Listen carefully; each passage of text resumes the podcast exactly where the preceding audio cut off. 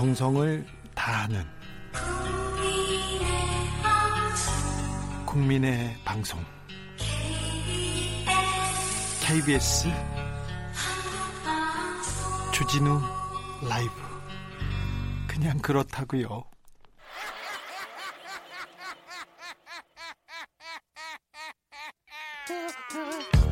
발로 뛰는 기자, 탐구하는 기자, 세상의 질문을 마구 던지는 기자, 기자가 본 오늘의 세상, 기자들의 수다.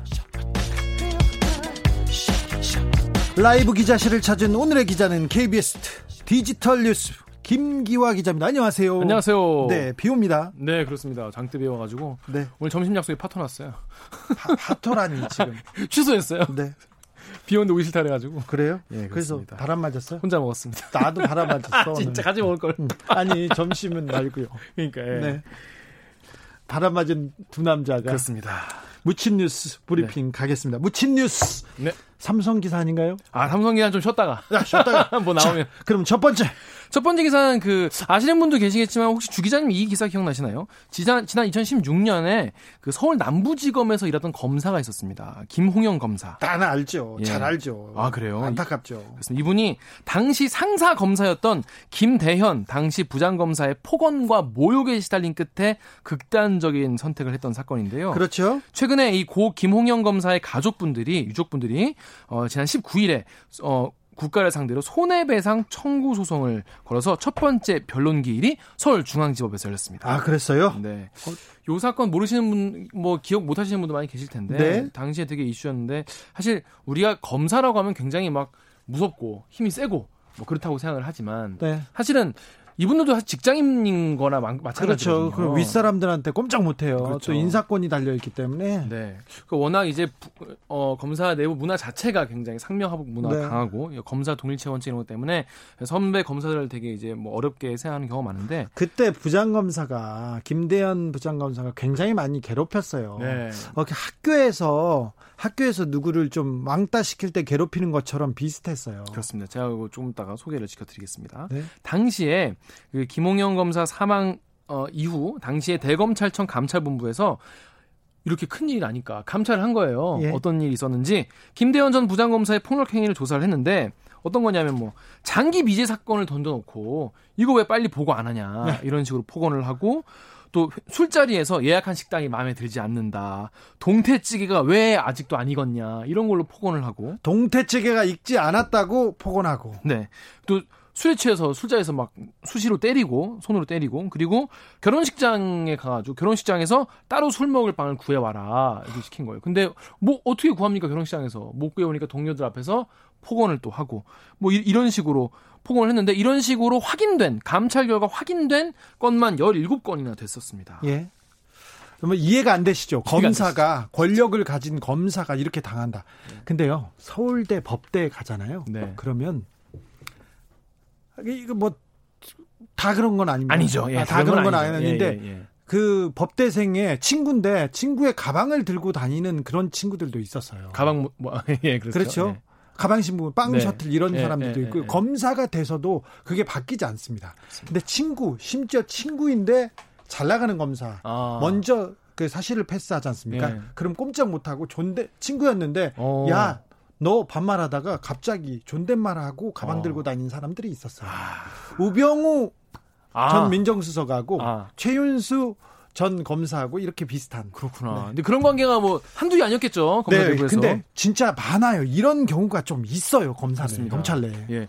그래가지고 많은 사람, 사람들이, 아, 이거 김대현 부장검사 굉장히 뭐 처벌을 많이 받겠다라고 생각을 하시는데, 뭐 아이고. 결국 이제 해임은 되긴 했습니다. 네. 거- 검찰에서. 검사직에서 해임이 됐는데, 지금은 이 서초동에서 변호사로 잘 예, 일을 하고 계십니다. 지금까지는 검찰이 검사가 잘못하지 않습니까? 검사들은 책임을 잘 묻지 않아요. 인간하면. 그죠? 예, 웬만하면 지나가고 웬만하면 눈 감고 그랬습니다. 그랬는데 이 지금 변호사 잘 살고 계신데 지금 이제 주목할 점은요 김홍현 검사 유족이 아, 까 말씀드린 드린 대로 이 김대현 전 부장검사를 상대로 손해배상 청구 소송을 낸 게 아니라 국가를 상대로 소송을 걸었다는 점. 예, 예. 이게 그래서 기자들이 궁금하잖아요. 아니 이거를 당연히 지금 김대현 검사, 그러니까 전 검사, 김대현 전 검사한테 걸면 이미 뭐 사실이 다 밝혀져 있는 상황이고 감찰 결과도 있는데, 그렇죠. 뭐 쉬울 텐데 객관적 사실들로 어, 승소할 수 있을 텐데 왜 국가를 상대로 걸었냐라고 많이 물어봤어요. 유족분들이 뭐라고 했냐면 어렵더라도 어, 검찰 조직의 문화 자체가 개선되는 것이 아들이 사실 바란, 그러니까 김홍영, 어, 그 전, 그러니까 고 김홍영 검사가 바란 것이 아니었을까라는 생각에 유족분들이 국가를 상대로 소를 제기했다고 합니다. 의미가 그러니까, 있네요. 그렇죠. 그러니까 검사니까 검사가 왜 뭐 이런 거 불만을 제기하냐, 뭐 프로니까 당연히 해야 되는 거 아니냐 이런 식으로 그동안 당연하게 받아왔던 과중한 업무와 거스를 수 없는 상명하복의 검찰 조직 문화가 개선됐으면 좋겠다라는 마음이라는 겁니다. 그러니까 쉽게 말해서 어, 고 김호영 검사를 죽음으로 물, 몰고 간 직접적 원인은 김대현 전 부장검사지만 사실 그 배경에는 국가가 이걸 방관하고 지금까지 이런 검사들의 문화를 계속 방치해 놓은 건 아니냐 이런 책임이 있지 않겠느냐라는 취지입니다. 구조적 문제가 있 다는 거를 그 인정하고 좀 바꾸려고 노력해야 되는데 어, 검찰에 대해서 국민들이 요새는 관심이 많고요. 그렇죠. 검찰 개혁에 대한 그 열망을 계속해서 쏟아내고 있어서 네. 좀 바뀌리라고 봅니다. 그리고 어, 이 김웅영 검사의 가족들에 대한 가족의 노력이 조금 검사 사회를 좀 바꾸는데도 큰 계기가 되지 않을까 이런 생각도 해봅니다. 네. 6107님, 아, 책임져야지. 내 인생 2시간 비데이부터 저녁 시사 안 먹어도 배불러 고마워히 행복해 살 만난다 으라차차. 아 이분은 제가 뭐라도 좀 챙겨줘야 되는 건가. 네, 감사합니다. 다음 묻힌 뉴스. 네, 보겠습니다. 다음 뉴스는요. 그 YG 엔터테인먼트의 양현석 대표 그리고 언론과 관련된 이야기입니다. YG가 뭐라고? 뭐라고? YG가 좀 삼성하고도 비슷한 것 같아요. 일로 가지 않습니까? 그러면 없어져. 뭐가. 없어져. 없어져. 기사도 없어지고 수사가 안 돼요. 너무 신기합니다. 네. YG 소속이면 괜찮은 거예요? 뭔가 이 뒷배가 있는 것 같은데 이거 좀 더 취재를 해봐야 할 것 같습니다. 인, 왜 있냐면요. 지난 정권 때 박근혜 정권 때요. 네. YG 소속 가수가 마약 관련해서 걸렸어요. 그렇죠. 그래서 검찰에서 수사를 해서 국가수에 갔다 왔어. 네. 양성도 나왔어. 네. 그런데 사라졌어요. 없어, 없어. 졌어요 왜 그런지 나는 아닐지롱. 그런데 아, 어디까지 얘기해야 될지 를 몰라서 네, 진, 진행 가보 가보겠습니다. 일단 가보겠습니다. 네. 근데 일단 이때 지난해 6월이거든요. 예. 이때 국민권익위원회 공익 신고가 들어왔어요. 예. 뭐냐면 YG 엔터테인먼트 소속 그룹의 아이, 그 아이콘에 아이콘이라는 그룹이 있었거든요. 아이콘. 그 거기에 전 멤버인 BI 래퍼 래퍼 BY가 아니라 BI입니다. 네. BI가 마약 구입 및 투약 의혹 수사와 관련해서 양현석 전 YG 총괄 프로듀서가 수사 과정에서 회유와 협박을 했다 이런 공익 제보였던 겁니다. 그러니까 BI가 그 마약 관련해서 걸렸어. 네. 그랬더니 양현석 예. 그 YG 대표죠. 대표가 나와서 이렇게 네. 좀 일을 정리한다. 회유 협박했다는 거죠. 그렇죠. 이 신고자는 YG 소속의 연습생 출신인 A 씨인데 이분이 본인이 얼마나 무서웠겠습니까? 이 신고를 하면서도. 그래가지고 신분 노출이 되지 않기 위해서 법률 대리인을 위해서, 어, 법률 대리인을 통해서 권익위에 익명 신고를 한 겁니다. 네. 그런데요. 그러니까, 그러니까 공익 신고잖아요. 공익 신고죠, 공익 신고. 그러니까 이런 분 같은 경우에는 당연히 이제 그 친분을 보장해 줘야 되는 게 당연히 맞는 거고.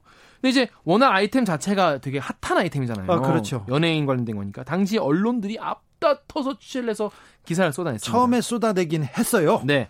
이 과정에서 기획 언론사는요.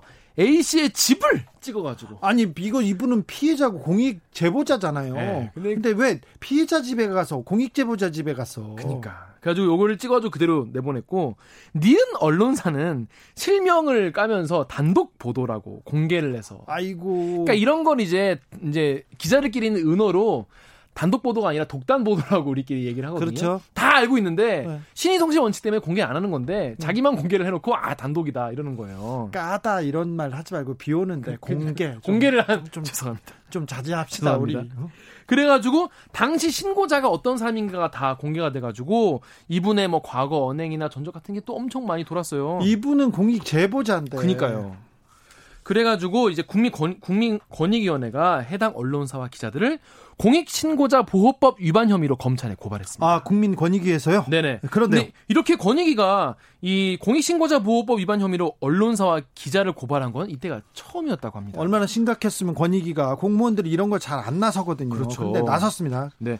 그래서 당시에 뭐라고 했냐면 이번 고발을 통해서 언론이 보도 과정뿐 아니라 어떤 경우라도 신고자들의 신분이 공개되지 않도록 유념하는 계기가 되기를 바란다라고 밝혔습니다. 그래서 이렇게 인적 사항이 이렇게 밝혀진 거는 굉장히 유감이다라고 당시에 권익위가 밝혔습니다. 네. 근데 이렇게 공익신고자 신상을 이렇게 밝혀버리면 뭐 기자건 누구건 당연히 처벌을 받거든요. 그렇죠. 처벌 받아야죠. 네.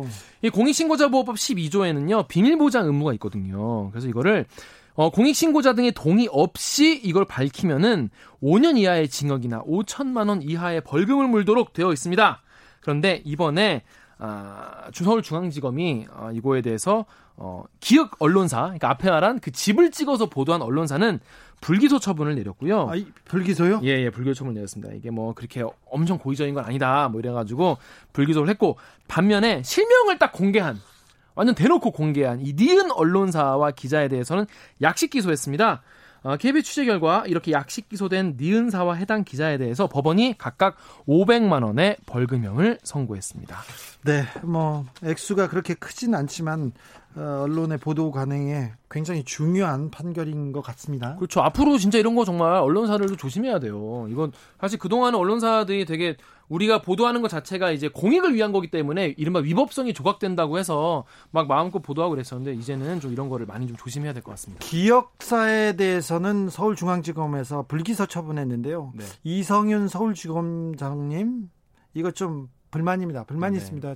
지검장님. 네. 그리고 YG 양현석 대표에 대해서 서울중앙지검만 가면 수사가 안 되고 불기소하거나 안, 어, 사라지는 거 아시죠? 네. 이성윤 지검장님 네. 특별히 좀 유념해 주십시오. 네. 그리고 어, 이재용 부회장님 프로포폴 사건 어, 서울중앙지검에서 이성윤 어, 검사장님 깔고 뭉개고 계시는 거 아시죠? 이부진 사장 것도 안 하셨죠? 음. 그 다음에 이건희 회장 성접대 음. 그리고 저기 성, 룸사롱 성접대는 저기도 했잖아요. 양현석 씨도. 네, 이 부분도 안 하셨잖아요. 네. 이성윤 서울중앙지검장님.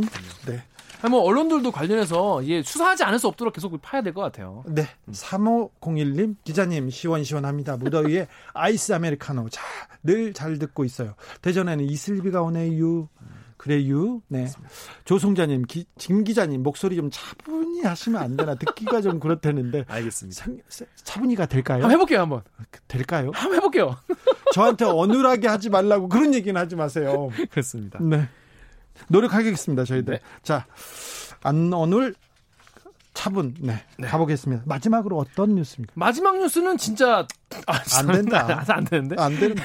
네. 마지막 뉴스는 정말 많은 분들이 힘들어하는 뉴스예요. 이게 네. 뭐냐면 요즘에 코로나 때문에 안 그래도 힘들지 않습니까? 그런데 자영업자분들도 많이 힘들잖아요. 예. 그래서 이렇게 직원들 월급 주기도 힘들다 이런 분들이 많습니다. 특히 이렇게 작은 업체일수록 더 많이 이런 타격이 큰데 코로나 시대에 더 힘들다고 계속 그러고 있어요. 그렇습니다. 그래가지고 직원들 월급 주기가 힘들기 때문에 직원분들을 권고 사직 하거나 해고죠 해고 아니면 해고까지 하는 경우가 있는데 이에 대해서 정부가 고용 유지 지원금 등 각종 지원책을 내놨습니다. 정부는 그래도 사회 안전망을 위해서 그래 이런 그 업체들을 위해서 기업을 위해서 이런 대책을 내 보내고 있어요. 그렇죠. 이 대책의 취지가 뭐냐? 네. 결국 자르지 말고 그렇죠. 어, 좀만 버텨다오. 네. 우리가 지원금을 해줄게. 네. 이런 상생 서로 좀 고통을 분담하자 이런 취지 아니겠습니까? 아까 황덕순 수석도 했는데 이럴 때일수록 연대, 네. 같이, 같이, 사는 사회 이런 그렇죠. 거 생각해야죠. 코로나를 상대로 같이 싸워가야 되는 건데 근데 요거를 조금 악용하시는 분들이 이런 진짜 야, 이런 짐승 그렇습니다. 이건 약간 문제인데 뭐냐면 실제로 있었던 사례가 지금 제보가 엄청 많이 들어오고 있다고 해요. 예? 근데 사례 하나만 제가 아, 두 개인데 하나만 일단 소개를 시켜드릴게요. 그러니까 경영 악화로 인해서 A 씨가 회사로부터 좀 회사를 나가달라 네. 통보를 받았습니다. 그래서 그러면 A 씨가 아 그러면 회사의 권유로 내가 나가니까 권고 사직 권고를 받아서 사직한다. 이게 이게 당연 당연하습니까 이게 왜 중요하냐면 회사에서 어려워서 나가라 이렇게 했기 때문에 실업급여 받을 수 있거든요. 그렇습니다. 그래서 실업급여를 받기 위해서 권고사직을 그럼 당연히 그 실제로도 권고사직이니까. 예? 그런데 회사가 뭐라고 했냐면 아 네가 권고사직으로 나가면 말이지 정부에게서 우리가 고용유지 지원금 등 이런 지원금을 받고 있는데 이걸 우리가 못 받게 된다. 아니 그러면 회사는 돈도 받고 정부한테 돈 받고 그 노, 노동자는 자르고. 그렇죠. 그러니까 이게 뭐야? 이중으로 그러니까 약간 약간 욕심을 부린 거죠 회사 입장에선 욕심을 부린 거예요. 그러니까 네가 자진 퇴사 형태로 나가달라 요구를 한 거예요. 네. 근데 사실 얼마나 이 입장에서는 그러면 내가 실업급여도 못 받는데 그건 안 되지 않습니까 그러면. 네. 그래가지고 이 노동자분이 나 안 된다. 나 계속 회사를 뭐 다니게 해주든지 아니면 내가 이거 뭐 자진 퇴사는 난 안 되겠다라고 했어요. 그랬더니 그렇죠. 회사가 그럼 그래 그러면 그냥 회사 다녀 이렇게 얘기했단 말이죠. 네. 여기까지는 그럴 수 있어요. 회사랑 이제 뭐, 뭐, 상의 합의를 한 부분이니까. 근데 이때부터 A씨를 상대로 직장 내에서 직장 내 괴롭힘이 시작이 된 겁니다. 진짜요? 안 나가니까. 이런 여기부터는 좀 아니죠, 이러면. 예, 예, 예. 그래서 화장실 청소 당번을 계속 시키고 말이죠, 회사에서. 화장실이요? 예, 청소 계속 시키고, 부서 회식에서 자꾸 왕따를 시키고, 이분만 안 부르고, 그리고 하던 일과 자꾸 다른 처해보는 일을 자꾸 돌리고 시키고 이러는 거예요. 누가 봐도. 아 이거 이거 그러면 안 되는데요. 이렇게 이런 이렇게 악용하라고 정부가 지원금 준 거 아닙니다. 아닙니다. 그렇죠. 그래서 이게 전부 나 지금 회사를 나가라는 그런 종용인데 이거 어떻게 해야 되느냐 이런 제보가 많이 들어왔습니다. 쉽게 예. 말해서 직장 내 괴롭힘인 건데 사실 업주분들 하시 힘든 건 이해를 하지만 이런 거는 좀 아니지 않나. 아니죠. 절대 예. 아니죠. 이거 이거 이런 문제가 되면 아 좀 그 법적으로 좀 처벌해야 되는데요. 처벌이 가능하고요. 만약에 이런 거를 지금 당하고 계시는 분이 계시다라고 네. 하면은 증거를 많이 수집을 하셔야 됩니다. 증거를. 증거를 특히 관리자급이 나에게 어떻게 시킨 거 예. 이런 거를 카톡이나 음성 녹취나 이런 걸 최대한 확보를 하셔가지고 노동지 그 지방 노동청에 신고를 하시면은 직장 내 괴롭힘으로 어, 받으실 수 있는데 사실 이거 자체가 굉장히 노동자도 그렇고 힘든 일이긴 합니다. 네. 아무튼 근데 앞으로 이런 것들이 계속 있기 때문에 이런 거를 좀이 회사 입장에서도 그렇고 노동자분들 잘 이런 일이 없도록 좀 해야 될 것 같습니다. 아, 네. 유용한 코로나 시대 유용한 정보입니다. 아, 코로나로 다 어렵습니다. 아는데 서로 우리 같이 회사를 꾸렸잖아요. 그래서 동료고 선후배인데 네. 서로 연대하고 서로 다독다독하면서 이 위기 함께 이렇게 건너갔으면 좋겠습니다.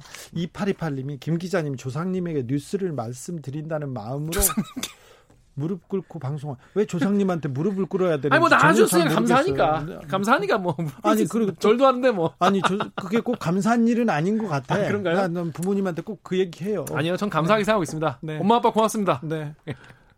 그럼 내가 어떻게 됩니까? 불효자. 네. 그럼 잡 이거는 좀 아닌 것 같아. 피디님 이거는 문자는 너무한 그렇습니다. 것 같아. 0815님 이런 얘기할 때 차분하면 그게 이상한 거예요. 잘하고 맞아요. 있어요. 화가 납니다. 네. 네, 화가 납니다. 잘하고 있다는 지금 응원이 훨씬 더 많이 옵니다. 감사합니다. 여기까지 할까요? 기자들의 수다.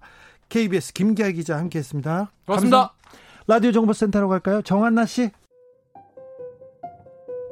정치 피로, 사건 사고로 인한 피로, 고달픈 일상에서 오는 피로. 오늘 시사하셨습니까? 경험해 보세요. 들은 날과 안 들은 날의 차이. 여러분의 피로를 날려줄 저녁 한 끼 시사. 추진우 라이브.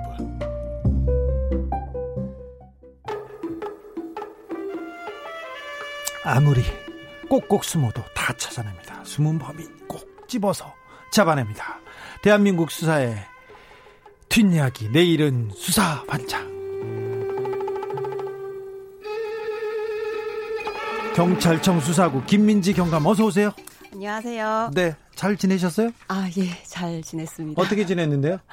그냥 하루하루 바쁘게 지내고 있습니다. 범인 많이 잡았어요? 범인 잡는 범인요? 일은 아니잖아요. 전 직접 잡지는 않고 네. 현장 경찰관들께서 이제 수사하면서 이제 범인 잡고 이럴 때 어려운 일 있으면 제가 같이 듣고 같이 대응하고 이런 일을 하고 있습니다. 아, 그래요? 중요한 일이네요. 어, 대북 전단 살포. 이게 큰 이슈였는데 경찰이 대북 네. 전단 살포하는 살포 못하도록 TF팀을 꾸렸다는데 경찰이 어, 어떻게 나서게 된 거죠?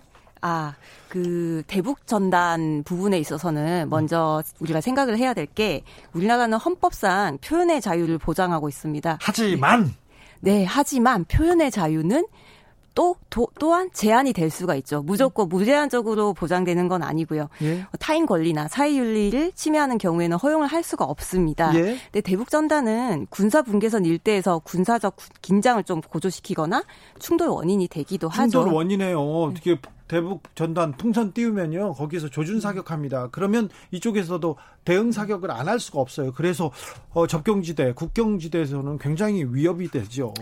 예. 그래서 접경 지역 주민의 신변 안전에 위협이 되거나 사회 갈등이 야기하는 부분이 있으면 이제 저희는 경찰들은 접경 지역의 국민의 안전과 관련된 문제라면 불안 요인을 발생을 막아야 하는 책무가 경찰한테는 있습니다. 네.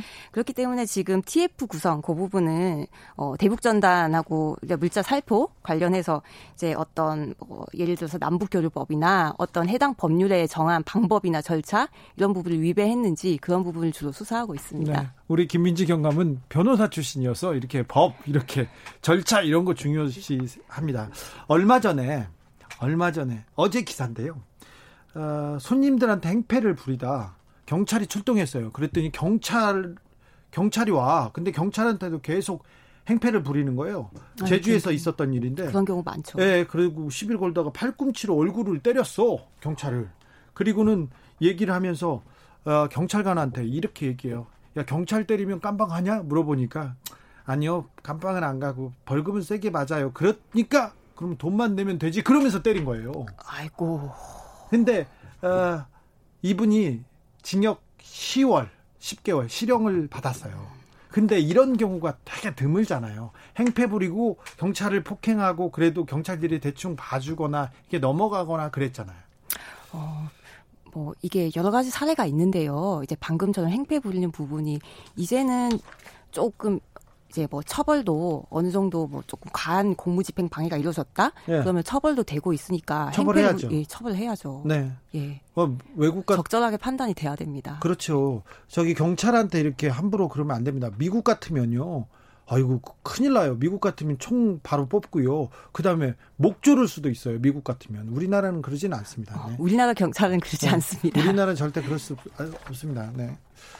어, 내일은 수사반장 코너 본격적으로 시사, 시작하겠습니다. 오늘은 어떤 이야기 해주실 거예요? 아, 오늘은 좀 무거운 마음으로 왔습니다. 최근에 안타까운 일이 발생했잖아요. 10살도 안 되는 아이들이 60cm 가방에 갇혀가지고 맞아요. 사망을 하거나 아니면 부모의 상습적 학대에 견디다가 못해서 위험 시대.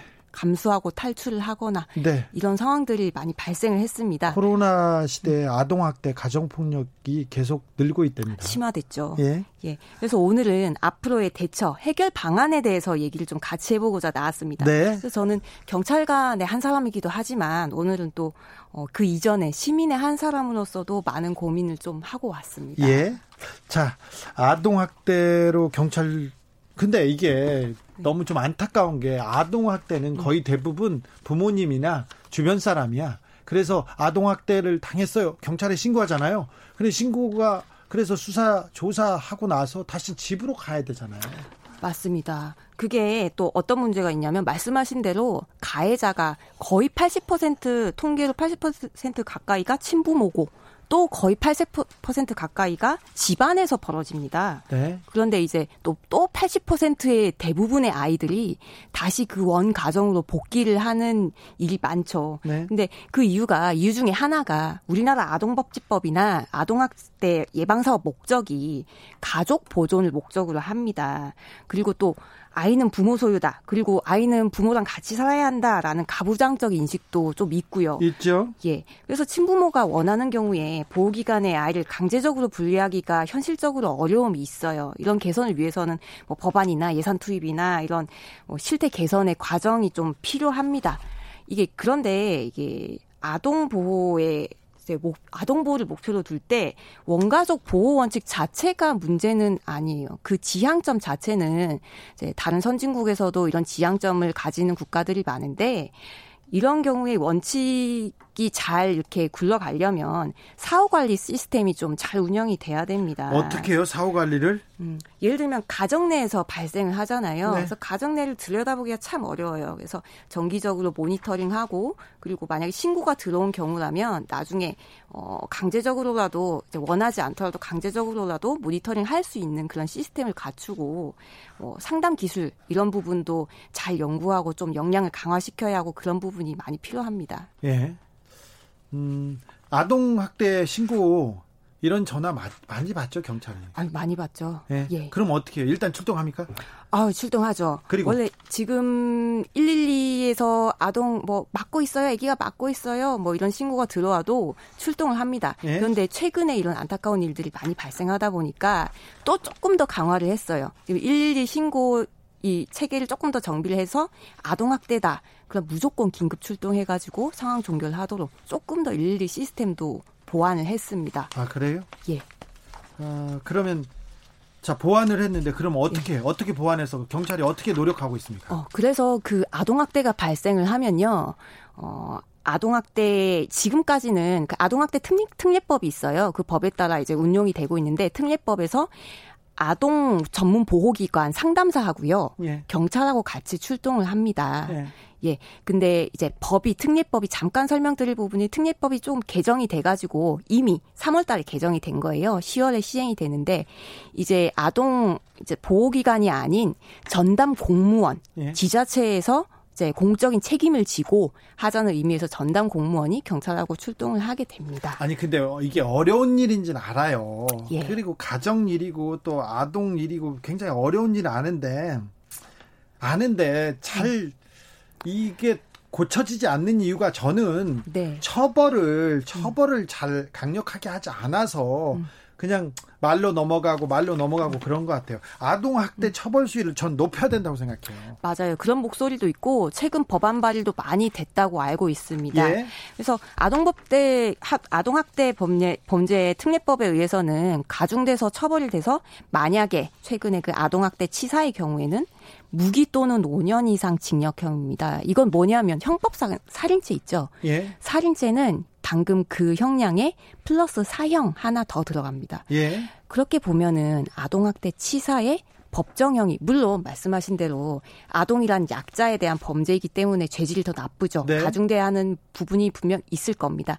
그렇지만 형량 자체의 문제를 그 거기서만 찾기보다 저는 어, 실제 처벌이 어떻게 되고 있는지를 또 살펴야 하는 문제라고 생각을 하거든요. 네. 네, 대법원에 따르면 집행유예가 아동학대 경우에는 실형보다 3배 더 많이 선고된다고 합니다. 그렇죠. 그게 어, 법정형이 법령에 정해져 있지만 이런 부분들을 그대로 처벌이 되는 게 아니고 양형이라는 게 있습니다. 여러 가지 사유들을 좀 참작해가지고 조정을 하죠.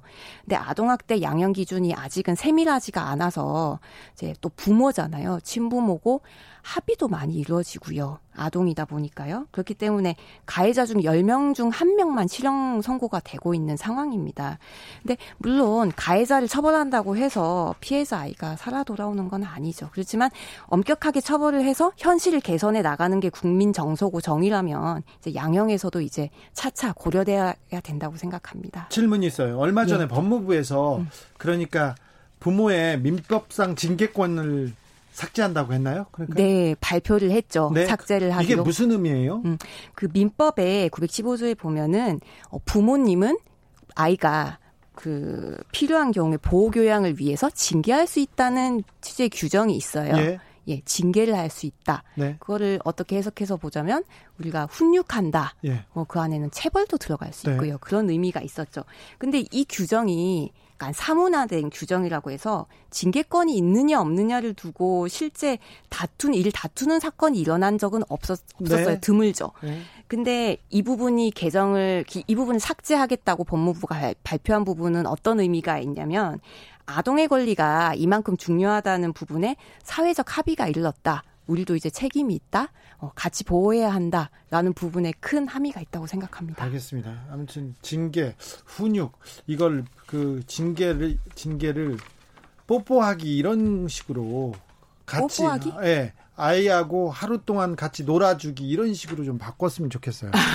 4793님 가정폭력 가해자는 집에 있고 피해자가 집을 나가는 게 맞는 건가요? 이렇게 얘기하면서 가해자를 보호기관에 있게 했으면 해요. 이렇게 의견을 주셨어요. 음. 가해자를 그렇지 가해자를 사회복지시설이라고 가가지고 가서 거기서 일도 시키고 뭐도 하고 음. 이런 식으로 발상의 전환 부모가 아이를 훈육하지 않습니까? 그럼 네. 아이를 데려다가 상담사한테 가고 어디 예. 시설로 보내기도 하고 음. 그렇지 않습니까?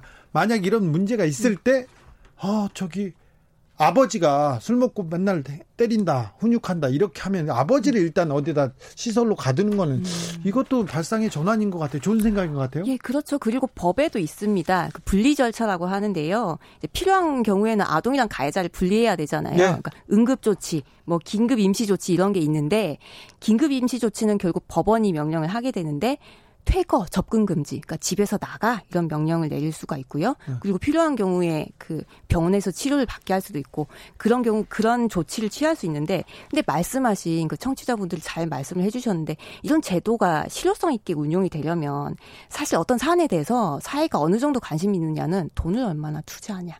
예산을 얼마나 투입하느냐의 문제가 크잖아요. 그게 맞죠. 임시 조치가 실효성 있게 흘러가려면 이제 인력을 보강하고 이제 상담 기술 교육하고 이런 보호 시설도 확충하고 이런 부분이 잘 돼야 상담도 잘 이루어지고 이제 분리할 때도 잘 분리가 될 수가 있겠죠. 김민지 경험 마지막으로 제가 물어볼게요. 아동 학대를 좀 줄이려면 막으려면 우리가 사회적으로 어떤 노력을 해야 됩니까? 어, 먼저 그 저희 경찰에서 APO라고 아동학대 전문 경찰관이 있어요. 예. 이분들이 이제 정기적으로 이제 아동이라는 민감한 피해자이기 때문에 저희는 학대 예방을 위해서 이런 전문적인 인력을 두고 이제 정기적으로 모니터링 하고요. 예. 심리 상담 하는데 사회적으로 말씀하신 이런 일단 경찰관들이나 경찰, 이런 아동 학대가 음. 있으면 일단 경찰한테 음. 신고해야 되겠네요. 신고를 해야 되고 이런 이제 경찰관들이나 전담 공무원들의 이제 요청에 좀 협조를 좀 해주시는 게 필요할 것 같고요. 네.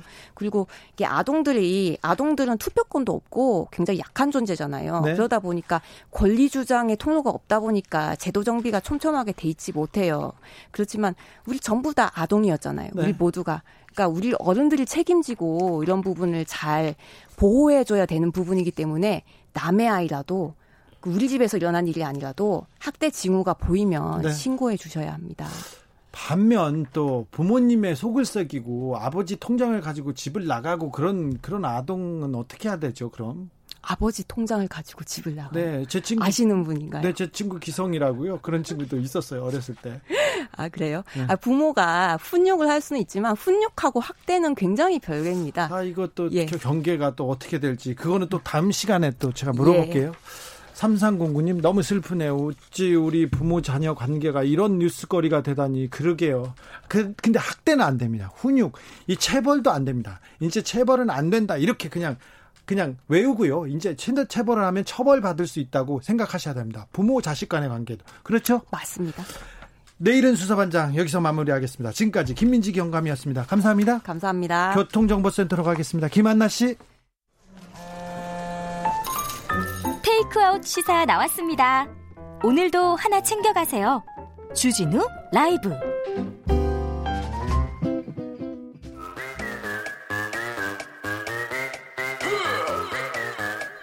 모두 정숙해 주십시오. 재판 5분 전입니다. 재판부 입장하고 변호사들 들어왔습니다. 그럼 사건 번호 0624 오늘의 재판 시작하겠습니다. 양지열 변호사 출석했습니까? 네, 양지열입니다. 박지훈 변호사 출석했나요? 네, 출석했습니다. 네. 박지훈입니다. 네. 일주일 잘 보내셨습니까? 네. 예? 오늘은 드디어 드디어 이혼 소송을 대하는 우리의 자세 최태원 노소영의 이혼 소송 드디어 하겠습니다. 자, 뭐 이 얘기는 이 얘기는 조금 이따가 하고요. 일단 봅니다. 삼성전자 이재용 부회장 얘기 검찰 수사 심의위원회 소집이 이틀 앞으로 다가왔습니다. 이거 어떻게 될 것 같습니까? 아... 일단 현안 위원 현안 위원회죠. 네. 이제 부위원회에서 통과가 돼서 토론을 제대로 하기 어렵고 음. 현안 현안위 네, 현안위 네. 현안위원회에서 토의를 하는데 저는 현안위원회로 이렇게 넘어가는 것 자체가 넘어가지 말고 일단 1차에서 잘랐어야 되는 거 아닌가 이런 생각도 해요. 그때도 경론이 벌어졌대요. 그게 8대 7로 아슬아슬하게 넘어갔다. 8대 7로요? 네, 8대 7로 넘어갔다고 하고 그 얘기는 이게 넘길 우리가 현안으로서만 이 우리 일반 전문 일반인들이 들여다볼 필요가 있는지를 결정하는 것조차 어려울 만큼 사건 내용이 어렵다는 얘기예요. 그렇죠. 그러면 이걸 현안 위원회에 넘겼을 때도 지금 뭐 추첨을 통해서 15명을 뽑아놓긴 했는데 어, 검찰에서는 소명을 했다. 어, 법원에서 그러니까 영장 담당 판사조차도 사실관계는 어느 정도 밝혀졌다고 얘기를 했으니까 네. 이건 재판 해보라는 얘기 했지 않았느냐라는 얘기만 할 텐데 그런데요. 삼성 측에서는 굉장히 복잡한 얘기를 할 겁니다. 그렇죠. 굉장히 복잡한 못 알아듣게 아무도 못 알아듣게. 절대 못 알아듣게끔 얘기를 할 겁니다. 그런데 그러면서 고개를 끄덕이게 만들 거예요. 그러면 아 저렇게 복잡한 사정이 있으니 이건 기업 내부 사정이지 이걸 왜 재판을 가져갔냐를 끌어내기 위해서 최선을 다할 겁니다. 글로 몰고 가겠죠? 그렇죠. 시세 조정이고 회계 부정 같은 거- 경우거든요. 네. 시세 조정. 저도 상법을 전공을 했습니다. 아 그래요? 박사입니다. 상법이- 박사. 상법 참 박사인데 이 얘기 박사예요? 잘 들을 때마다 믿어지지가 않아요. 처음 들어봤어요. 왜 안 됩니까? 박사처럼 안 생기셨어요? 변호사이자 박사예요. 아, 네. 박지훈 박사님. 시세 조정이 상당히 어렵습니다. 예. 자본시장법상에 아마 금융감독원 사람들도 그 전- 담당자나 이해를 할 거예요. 사실. 금융감독원에서도 음. 담당자 말고 그 옆에 부서는 모른답니다. 예. 그래서 아주 어렵게 설명을 하면서 이 어려운 것을 보고를 못할 것이다. 보고를 했다 하더라도 이해를 못했을 것이다. 그렇지. 이재용 부회장이 네. 이런 식으로 삼성이 프리젠테이션을 할 것으로 저는 생각이 듭니다. 참 이게 기술적인 어떤 프레젠테이션이 될 것인 게 네. 이걸 알아들을 수 있게끔 말을 하는 척 하면서 못 알아듣게끔 만들었지만 듣는 사람으로 하여금 전 알겠어요라고 고개를 끄덕이게 만드는 기술이 필요합니다. 야, 지금 진짜 잘했네. 양 이거다 이거 양, 이거예요 이거. 양지열 변호사님 이대로 판결문 쓰면 되겠네. 이거대로, 이거대로 그러니까. 네. 이렇게 됩니다. 이렇게 된다니까요. 네. 이게 뭐 알 것 같기도 하고 네, 모를 것 같기도 같은데? 알기 것 노래 같아요. 아닌 건 아닌 것 같다라고 결정을 내릴 수 있는 그 정도의 그렇죠. 프리젠테이션. 와. 근데 수사심의위원회에서 무작위로 추첨을 통해서 뽑았다고 하는데 이 15명 뽑을 때 이 공정성 사실 이것까지 물어보면 안 되는데. 아니 근데 저는 이게 무작위로 추첨을 통해서 뽑았다는 건 믿어요. 그런데 각계 전문가 대검에서 이미 뽑아놓은 150명 후보 자체가 수사심의위원회가 아예 그렇게 꾸려졌어요. 어. 그, 그래서 그 중에서 뽑는 거잖아요. 그리고요, 저, 저 무작위로 뽑겠지만 직업 그리고 뭐 하는지 음흠. 직업하고 그리고 몇 살 그리고 어디 사는지 이런 거 보잖아요. 네. 대충의 성향이 나오거든요. 알 수 있죠. 알죠. 예, 알수 있죠. 사실 그것도 그러니까 이제 우리 얘기는 아닙니다만은 이제 미국의 배심원단들 같은 경우 배심원단이 꾸려질 때마다 그 꾸리는 걸 놓고도 검찰하고 변호인단은 굉장히 엄청나죠. 우리나라에서 엄청나게 국민 참여 재판할 때 음. 검사들이 이렇게 하면 검사들하고 변호사가 가서 이 사람은 안 된다. 이래서 안 된다를 되고 가지고 이래서 그걸. 싸우는데 엄청 싸우죠. 그 싸움이 가장 중요합니다. 예, 그리고 거기에 맞춰서 구성을 한 다음에 그러면 그 사람들에 맞춘 또 전략들을 짜거든요. 극단적으로 심슨 사건요. 네, 이건 심슨. 누가 봐도 유죄거든요. 네. 그걸 무죄로 만들었습니다. 배심원들이요. 그러니까 그게 주요 전략이 주요했다라는 겁니다. 그리고 수, 네. 수사심의위원회 전문 뭐 그 또 다른 심의위원회가 지금껏 검찰한테 이렇게 만들어졌어요. 네. 검찰이 자기 그 입맛대로 쓰려고 지금 심의위원회를 만들어 놨어요. 이른바 면제부를 줄만한 어떤 내용으로 많이 결론이 났었거든요. 아, 자기 예. 손에 피 안 묻히고 예. 아니라고 말하고 싶은데 진짜 아니죠. 아니 맞아요. 맞잖아요. 아 니어야 하는 제도거든요. 네. 저는 몇 번 얘기했잖아. 이거 정말 좋은 제도인데. 그렇죠. 아, 저희는 그런 생각이 들어요. 제가 변호사도 저도 몇 년 했죠. 뭐 저한테 아, 물어봐요. 저 판사, 뭐 검사, 군 검사 오래 함- 하면서 방송 방송을 더 많이 더 오래 하셨잖아요. 우리 의뢰인들은 속절없이 구속되고 속절없이 기소를 됐는 기소가 됐는데 최근에 많은 제도를 보면서 느낀 게 이런 제도도 있고 저런 제도도 있고 나는 좀 무능한 변호사인가? 아니, 생각을 아니요. 하게 변호사. 왜 그래요, 근데 오늘? 저 이, 이명박 전 대통령이나 네. 이재용 부회장하고 이거 법을 놓고 똑같이 생각하면 안 되잖아요. 그렇죠. 근데 아무튼 수사심의위원회가 꾸려진다고요? 제가 국민참여재판을 받은 적이 있는데 음. 보면요 배심원들 딱 보지 않습니까? 내가 하는 얘기를 한 마디 딱 하고 눈빛을 교환해 보잖아요. 아 동그라미 세모 그 바로 나옵니다. X 바로 나와요. 그러니까 바로 뽑을 나와요. 때 이미 나오는데 수사 이걸 뽑는 사람이 양창수 위원장이잖아요. 위원장이잖아요. 이분이 빠지지 않고 꾸릴 때까지는 있잖아요. 그래서 두 사람 의견을 제가 좀 종합해서 얘기는 150명 중에 어떤 무, 무작위 추첨을 하고 얘기를 하지만 이 사람들은 편향성이 있을 가능성이 있다. 네. 배제할 수 없다. 네. 그렇게 얘기하고 싶습니다. 그렇게 정리하고 넘어가겠습니다. 네. 네, 그러세요. 네, 삼성은 그런 전술을 가지고 오는데 전략 전술을 가지고 오는데 삼성 측 변호사들이 또 어마어마하죠? 자, 다, 다 불러 모았는 것 같아요. 네. 검, 검찰 단계에서는 검찰 출신들이 유력합니다. 예. 특히 뭐 특수통 검사들이 또 이걸 통해서 많이 했었거든 이전에도. 저는 좀 속상한 게요. 네. 우리가 세금을 줘가지고 이 특수부 검사들을 키우고 어 그 도와줬잖아요. 네. 그렇잖아요. 그 사람들이 국민 세금으로 그 자리에 갔고 수사 기법 그 내용 그리고 방대한 지식 경험을 다 쌓아놓고 그걸 다 쌓은 상태에서 삼성 가서 변호사를 하고 있어요. 그러니까 이거는 어떻게 보면 딜레마죠. 그리고 삼성 잡기 위해서 배웠던 네. 특수 수사 기법을 나중에는 삼성에 가서 도와주는 형국이 돼버립니다. 아 그리고 그 검사 시절에 삼성 수사를 하고 있었어요. 옆에서 부서에서 후배들이 네. 동료들이. 네. 근데 옆에서 있다가 바로 삼성으로 가면 이게 전관예우잖아요. 아니 이게 민간 기업에서 그런 식으로 업무 일을 하면 업무 방해가 되죠. 방해. 고소를 네. 당하죠. 네.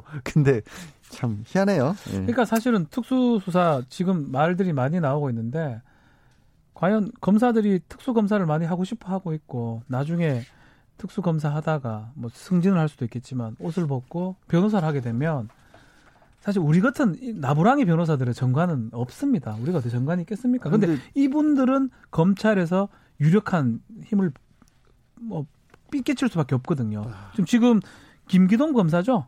예. 부산지검장, 부산지검장. 김기동 변호사, 이동열 변호사. 이 두 사람하고 다 특수 일부장 했습니다. 이 지금 수사팀하고 이복현일 겁니다. 네, 이복현 다 같이 일하고요. 아마 호영호재했던 사이일 겁니다. 네, 네, 부하 직원이었죠. 네. 그러니까 서로 뭐. 어떤 식으로 생각하고 어떤 전략을 짤지 서로 잘 알고 있고 이분들이 중량감이 있기 때문에 직접 나타나지는 않았었어요. 근데 이번 이제 현안위원회는 직접 나가서 브리핑을 할 거라고 하는데 내용도 내용이지만 그 무게감이라는 게 있잖아요. 아, 배시, 그 위원들에게 다가갈 때 네. 어떤 그 경륜에서 나오는 부분들이 있기 때문에 설득력을 높이는 데는 크게 작용을 하겠죠. 좀, 아, 좀 희한해요. 근데 좀 보면서 경력 보면 중앙지검 특수 일수부장 원전비리 수사단장, 음. 또 다른 사람도 어, 중앙지검 특수 1부장 3차장, 이런 첨단범죄 수사과장 이런 분들이 그냥 변호인이 또 된다라는 게참 완전 특수통이잖아요. 찜찜합니다. 찜찜해. 네. 김기동 아, 검사로서 그 엄청나게 요직을 다 거쳤죠. BBK 날렸습니다. 검사였습니다. 날렸습니다. BBK 주, 예. 주 임 검사였고요. 예. 저하고 원고 피고 관계였어요. 어, 그래서 얘기하는 건 아닌데 예. 아, 이런 분들 무게감 엄청나죠. 어, 수사심의위원회 얘기는 여기까지 하고요. 김경수 도지사 재판 이야기로 넘어가겠습니다. 네, 네. 8594님, 오늘도 이혼 이야기는 못하겠네요. 아니야, 할 겁니다. 빨리 넘어갈게요. 김경수 도지사 재판에서, 어이구, 여기서 갑자기 때 아닌 닭갈비. 닭갈비 논란. 닭갈비. 어유 네. 닭갈비 나왔습니다. 어떤 논란이죠? 일단 이 지금 이제 김경수 지사가 과연 이제 드루킹 일당이 개발해서 댓글 작업을 하는데 쓰였던 매크로 프로그램인 킹크랩이라고 하는 거 이거를 받느냐 안 받느냐가 문제가 되는데 왜 그러냐면 김경수 지사하고 드루킹 일당하고 공모를 해서 댓글 작업을 했다라는 다른 뭐 정황 증거가 없어요. 네. 1년 넘게 이메일도 주고받고 문자도 주고받았는데 아무것도 없죠. 안 나왔어요. 그러니 음. 사실은 이걸 공모로 본다라는 게좀좀 이상한 상황인데 네. 이 드루킹하고 특검 쪽에서 주장한 게 뭐냐면 그나마 어, 처음 상체라 산채라고 불리는 경복무 모임 장소에 갔을 때 킹크랩 시연하는 것을 김경수 지사에게 보여줬고 그리고 그때 어, 김경수 지사가 고개를 끄덕이면서 동의를 해줬다라고 드루킹이 주장을 했는데 네. 근데 그때 그 시간대에 이그 킹크랩이라는 매크로 프로그램이 움직일 흔적은 남아 있어요. 그렇죠. 그러니까 증거라고는 뭐가 있냐면 그때 킹크랩이 움직였다, 작동을 했다. 그리고 드루킹 일당들이 김 지사에게 그 얘기를 했다는 진술 이거밖에 없는데 그걸로 김 지사가 구속됐었죠. 그러니까 그렇죠. 정말 황당한 거거든요. 증거로 그 증거로 이것만 가지고 음. 과연 유죄로 본다라는 게 음. 물론 뭐 검, 특검에서는 다른 증거도 냈지만 큰 가치는 없어요. 여기는 검찰이 아니고 특검입니다. 네, 특검. 인데 네. 근데 그러면 따져진 게 뭐냐면 김 지사가 낸 게 어, 그때 우리 운전기사의 그 어떤 휴대폰 그 내역이 다 나오잖아요. 네. 이 동선이 나오면 7시부터 9시까지 경공 모임 장소에 있었는데 1시간은 밥을 먹었고 1시간은 이 드루킹으로부터 브리핑을 들었다. 그러니 내가 시연을 볼 시간이 없었다라고 없었다. 김사가 주장을 했는데 예?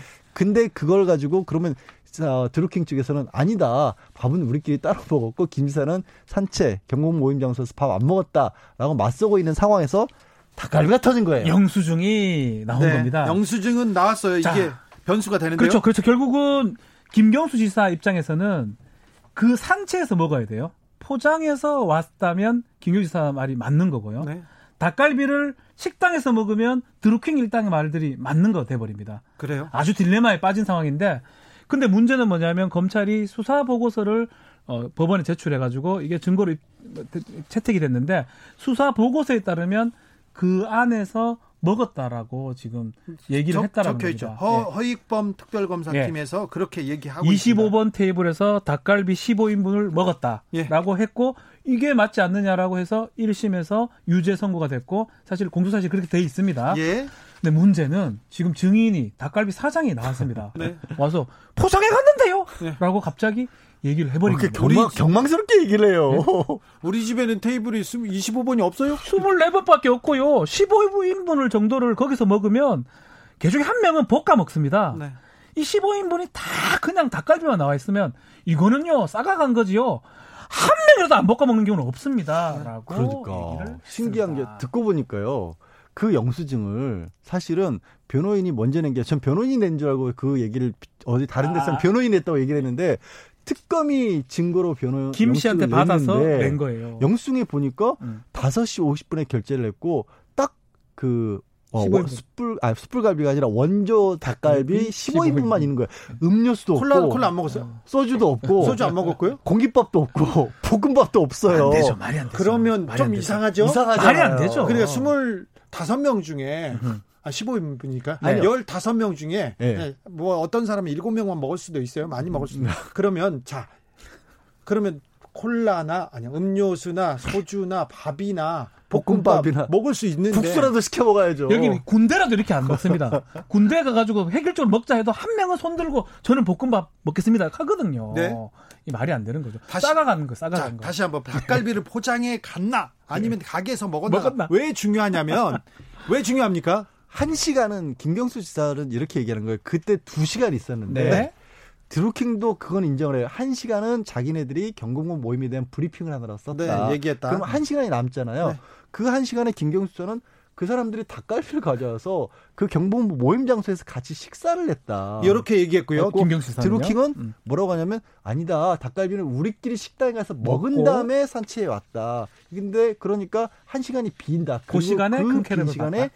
이 킹크랩 시연을 시켜줬다라고 하는데 네. 그렇게 밥 안 먹었다 우리는 김경수 씨랑 같이 근데 닭갈비를 포장해서 간 거는 맞는 게 나와버렸어요. 그러면 그러면 김경수 지사 쪽의 주장이 그냥 뭐 설득력이 있네요. 주장이. 훨씬 설득력이 지금은 지금은 그 증인이 와가지고 번복을 해버린 결과고 더 문제는요. 근데 그 닭갈비집 주인이 처음에는 어, 저기 우리 식당에 와서 밥을 먹었다 이렇게 얘기했어요? 그게 아니라 그게, 문제, 그게 문제인 거예요. 그래.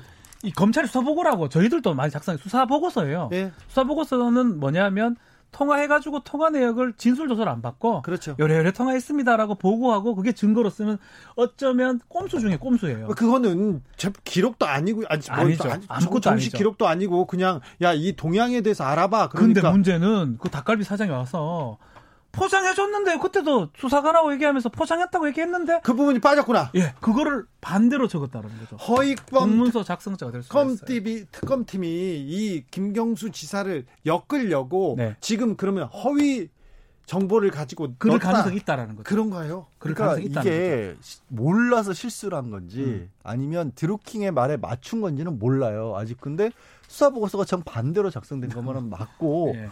사실 이 부분은 김경수 지사 쪽에서도 이 기대를 했던 증인은 아니었다라고 합니다. 네. 이렇게까지 얘기를 할 줄은 몰랐던 증인이니까요. 거예요. 그렇죠. 그러니까 사실 알고 보니까 너무 말이 안 되는 건데 음. 그걸 다 그냥 믿어 믿었던 거예요. 우리 변호사들도 그것까지는 생각을 못 하는 거죠. 아 그래요? 네. 재판의 판도가 바뀌겠는데 와요. 저는 변곡점이 하나 생겼다고 생각이 듭니다. 네. 딴 거 말할 거 없어요. 왜냐하면 1심, 2심에 판결문이 되고 그 판결에 기초되는 공소 사실이나 혐의 사실들이 지금 다 무너지는 상황이 돼버린 거거든요. 클라, 때문에. 클라라. 그리고 그 재판에서 또 나왔던 사람이 종모 씨라고 경공모 회원인데 네. 이 사람이 수사 단계하고 1심에서도 김경수 씨랑 밥을 먹었다라고 얘기를 했어요. 네. 그 유리한 증언을 한 거죠 김경수 씨에게. 근데 항소심 와서 증언을 바꿨어요. 그렇죠. 잘 생각해 보니까 안 본 것 같다. 기억이 안 난다. 이렇게 말을 바꿨는데 그것에 대해서 재판장이 대놓고 화를 냈답니다. 음. 아, 말을 그렇게 왜 이 말을 중요한 그렇게, 내용을 이 중요한 내용을 네. 당신 위증죄로, 위증죄로 처벌받을 수도 음. 있다는 음. 얘기까지 했어요. 화나셨네. 클라라 영희 김님이 밥 먹으면서 시연해 시연해할 가능성도 있지 않나요? 배달 갔습니까? 처음부터 아, 그렇게 입증이 아니 아니야. 그게 아니라 음. 드루킹이 뭐라고 얘기를 했냐면 이 킹크랩 시연 부분은 다른 모든 경복회원이랑 있었던 게 아니라 음, 그렇죠. 세 명인가 같이. 따로 빼서 은밀하게 보여줬다 했어. 밥 먹으면서 볼 수 있는 아, 분위기가 아니, 아니에요. 네. 그러니까 불가능한 얘기고 공소 사실은 지금 계속 얘기한 것처럼 혐의 사실이 판결 문화 돼 버렸어요. 네. 그렇기 때문에 이게 바뀌어지면 이 부분만 깨지면 사실은 무죄의 가능성이 커집니다. 핑크 뮬리님이 이 와중에 닭갈비 너무 맛있겠다 이런 저도 의견. 갑자기 먹고 싶어요. 갑자기 치즈. 치즈 이렇게 뿌리 넣은 거 이런 거 있잖아요. 네. 치즈 되게- 닭갈비가 일본에서 아, 되게 끌리네. 선풍적인. 인기를 얻고 저는. 볶음밥 할 겁니다. 뭐 이게 분위기가 왜 이렇게 불꽃님 저는 볶음밥 할 겁니다. 저는 볶음밥 안 먹어요. 예. 예. 볶아야 불꽃- 맛있어요. 아니야 막 막국수죠. 그러니까 주- 포장해 가면 볶기 어렵지만 아니야, 거기서 먹으려면 막국수 말고 막 묵밥이 제대로예요. 뭐 원래 춘천 원조는 뭐. 하나로 시켜야지. 예. 내가 얼마 전에 저 김진태 전 의원 때문에 춘천 딱 예. 취재 갔을 때 저는 볶음밥 안 먹고 막국수? 막국수. 아까 막국수 명동에서는 막국수를 먹어야죠. 춘천 명동. 불꽃님이 아 나도 닭갈비 포장해서 먹고 싶다. 동해바다님 닭갈비집에 사실 볶음밥이 메인님이 이렇게 나와서 의문의 일패를 제가 당하고 박지훈 승이네요. 아 그러면 이제 김경수 지사 재판이 처음부터 조금 특검팀이 너무 아. 조금 그 무리하게 드라이브 건다 이렇게 특검도 그렇고 1, 이제 2심이죠. 그 이심 판사님. 차문호 판사였나? 네. 예. 그- 그때부터 그러니까 뭔가 다 1심에 꼬였어요, 지금. 1심 판사도 조금 판결문을 보고 다 판결문을 꼬여버렸어요, 보면 그 사실 드루킹 쪽에서는 그걸 보여줬다고 얘기를 하는데 어떤 진술들이 있냐면 음. 김경수 지사를 반드시 끌어들여야 우리가 산다라는 식으로 자기네들끼리 얘기했던 공모했던 매 쪽지가 그렇죠. 발견됐고요. 자기네들이 죄가 저- 줄, 예. 줄어들려면 음. 김경수를 끌어들여야 된다 예. 이런 얘기가 있었죠. 그리고 킹크랩 시연하는 것을 바깥에서 봤다라고 진술한 사람도 있었는데 현장 검증해 보니까 안이 안 보이는 데예요. 그러니까 허위 진술을 그 회원 중에 한 사람이 진술을 한 거예요. 네. 그런데도 불구하고 1심에서는 어쨌든 드루킹 쪽 사람들 말을 믿어줬어요. 믿고 유죄로 인정했던 거거든요. 그러니까요. 예. 예. 근데 지금은 드루킹 쪽 사람들의 말이 틀렸을 뿐더러 특검의 보고서마저도 잘못된 게 나와버린 거죠. 조작됐던 거니까요. 허익범 특검 특검이죠. 네. 네, 좀 어, 특검 당시에도 조금 무리 있는 무리가 있는 거 아니냐 그런 음. 그 비판이 있었는데 아, 재판 좀 다시 지켜보겠습니다. 네. 어, 재판 재판은 완벽하게 변곡점을 찍고 이상한 방향으로 완전 다른 방향으로 가버립니다. 지금. 그렇습니다. 네. 아, 이혼 소송은 다음 주에 하겠습니다. 이거 중요한 내용입니다, 사실. 굉장히 저희가 심혈을 기울여서 준비해 놨습니다. 한 달째 네. 달째 있어요. 지금. 네, 와. 다음 주에는 분명합니다. 한 네. 달째 하고 있네. 이혼 소송에 대한 명확한 이해. 원래 이혼이 어려워요. 아, 그러, 어려워요. 그러, 그러니까. 네. 그래서 그런 거예요. 재판 5분 전 양지열 변호사, 박지원 변호사, 감사합니다. 네, 고맙습니다. 고맙습니다. 주진우 라이브 마칠 시간입니다. 오수진님, 우동사리 볶아도 맛있어요. 5327 닭갈비 시키실 분. 네. 손지영님, 그나저나 언제 이혼하시려고 이혼 얘기는 해주세요. 이렇게 했습니다. 손지영님, 그 관심 가지면 안 돼요. 네. 아, 저희는 김현철의 춘천 가는 기차 들으면서 주진우 라이브 마무리하겠습니다. 내일 오후 5시 5분에 돌아옵니다. 지금까지 주진우였습니다.